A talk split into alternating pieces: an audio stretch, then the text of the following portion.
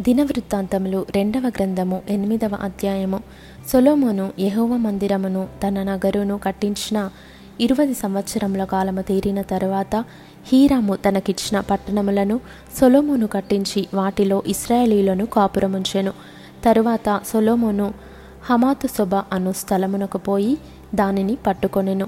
మరియు అరణ్యమందుండు తద్మోరుకును హమాతు దేశమందు ఖజానా ఉంచు పట్టణములన్నిటికిని ప్రాకారములను కట్టించెను. ఇదియుగాక అతడు ఎగువ బేత్ హోరోను దిగువ బేత్ హోరోను గవనులు అడ్డగడలు గల ప్రాకార పట్టణములుగా కట్టించెను. బయలత్తును ఖజానా ఉంచు పట్టణములన్నిటినీ రథములుంచు పట్టణములన్నిటినీ గుర్రపు రౌతులుండు పట్టణములన్నిటినీ కట్టించెను. మరియు ఎరుషలేమునందును లెబానోనునందును తాను ఏలు దేశములన్నిటి అందును ప్రాకారపురములుగా కట్టించవలెనని తాను ఉద్దేశించిన పట్టణములన్నిటినీ సొలోమోను కట్టించెను. ఇస్రాయేలీల సంబంధులు కానీ హిత్తీయులలో నుండి అమోరీయులలో నుండి పెరిజీయులలో నుండి హివ్వీయులలో నుండి ఎబూసీయులలో నుండి శేషించి ఉన్న సకల జనులను ఇస్రాయేలీలు నాశనము చేయక వదిలివేసిన ఆయా జనుల సంతతి వారిని సొలోమోను నేటి వరకును తనకు వెట్టి పనులు చేయువారినిగా చేసుకొని ఉండెను. అయితే ఇస్రాయేలీయులలో ఒకరినైనను సొలోమోను తన పనిచేయుటకు దాసునిగా నియమింపలేదు. వారిని యోధులుగాను తన అధిపతులలో ప్రధానులుగాను రథములకును గుర్రపు రౌతులకును అధిపతులుగాను నియమించెను. వీరిలో శ్రేష్ఠులైన రెండు వందల ఏబది మంది రాజైన సొలోమోను క్రింద అధిపతులై ప్రజల మీద అధికారులయ్యుండిరి. ఇస్రాయేలీల రాజైన దావీదు నగరునందు నా భార్య నివాసము చేయవలదు. ఎహోవ మందసమున్న స్థలములు ప్రతిష్ఠితములు అని చెప్పి సొలొమోను ఫరో కుమార్తెను దావీదు పట్టణం నుండి తాను ఆమె కొరకు కట్టించిన నగరునకు రప్పించెను.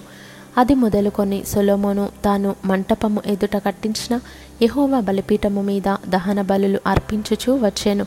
అతడు అనుదిన నిర్ణయము చొప్పున మోషే ఇచ్చిన ఆజ్ఞను బట్టి విశ్రాంతి దినములయందును అమావాస్యలయందును నియామక కాలములయందును సంవత్సరమునకు ముమ్మారు జరుగు పండుగలయందును అనగా పులియని రొట్టెల పండుగ యందును వారముల పండుగ యందును పర్ణశాలల పండుగ యందును యహోవాకు దహన బలులు అర్పించుచూ వచ్చెను.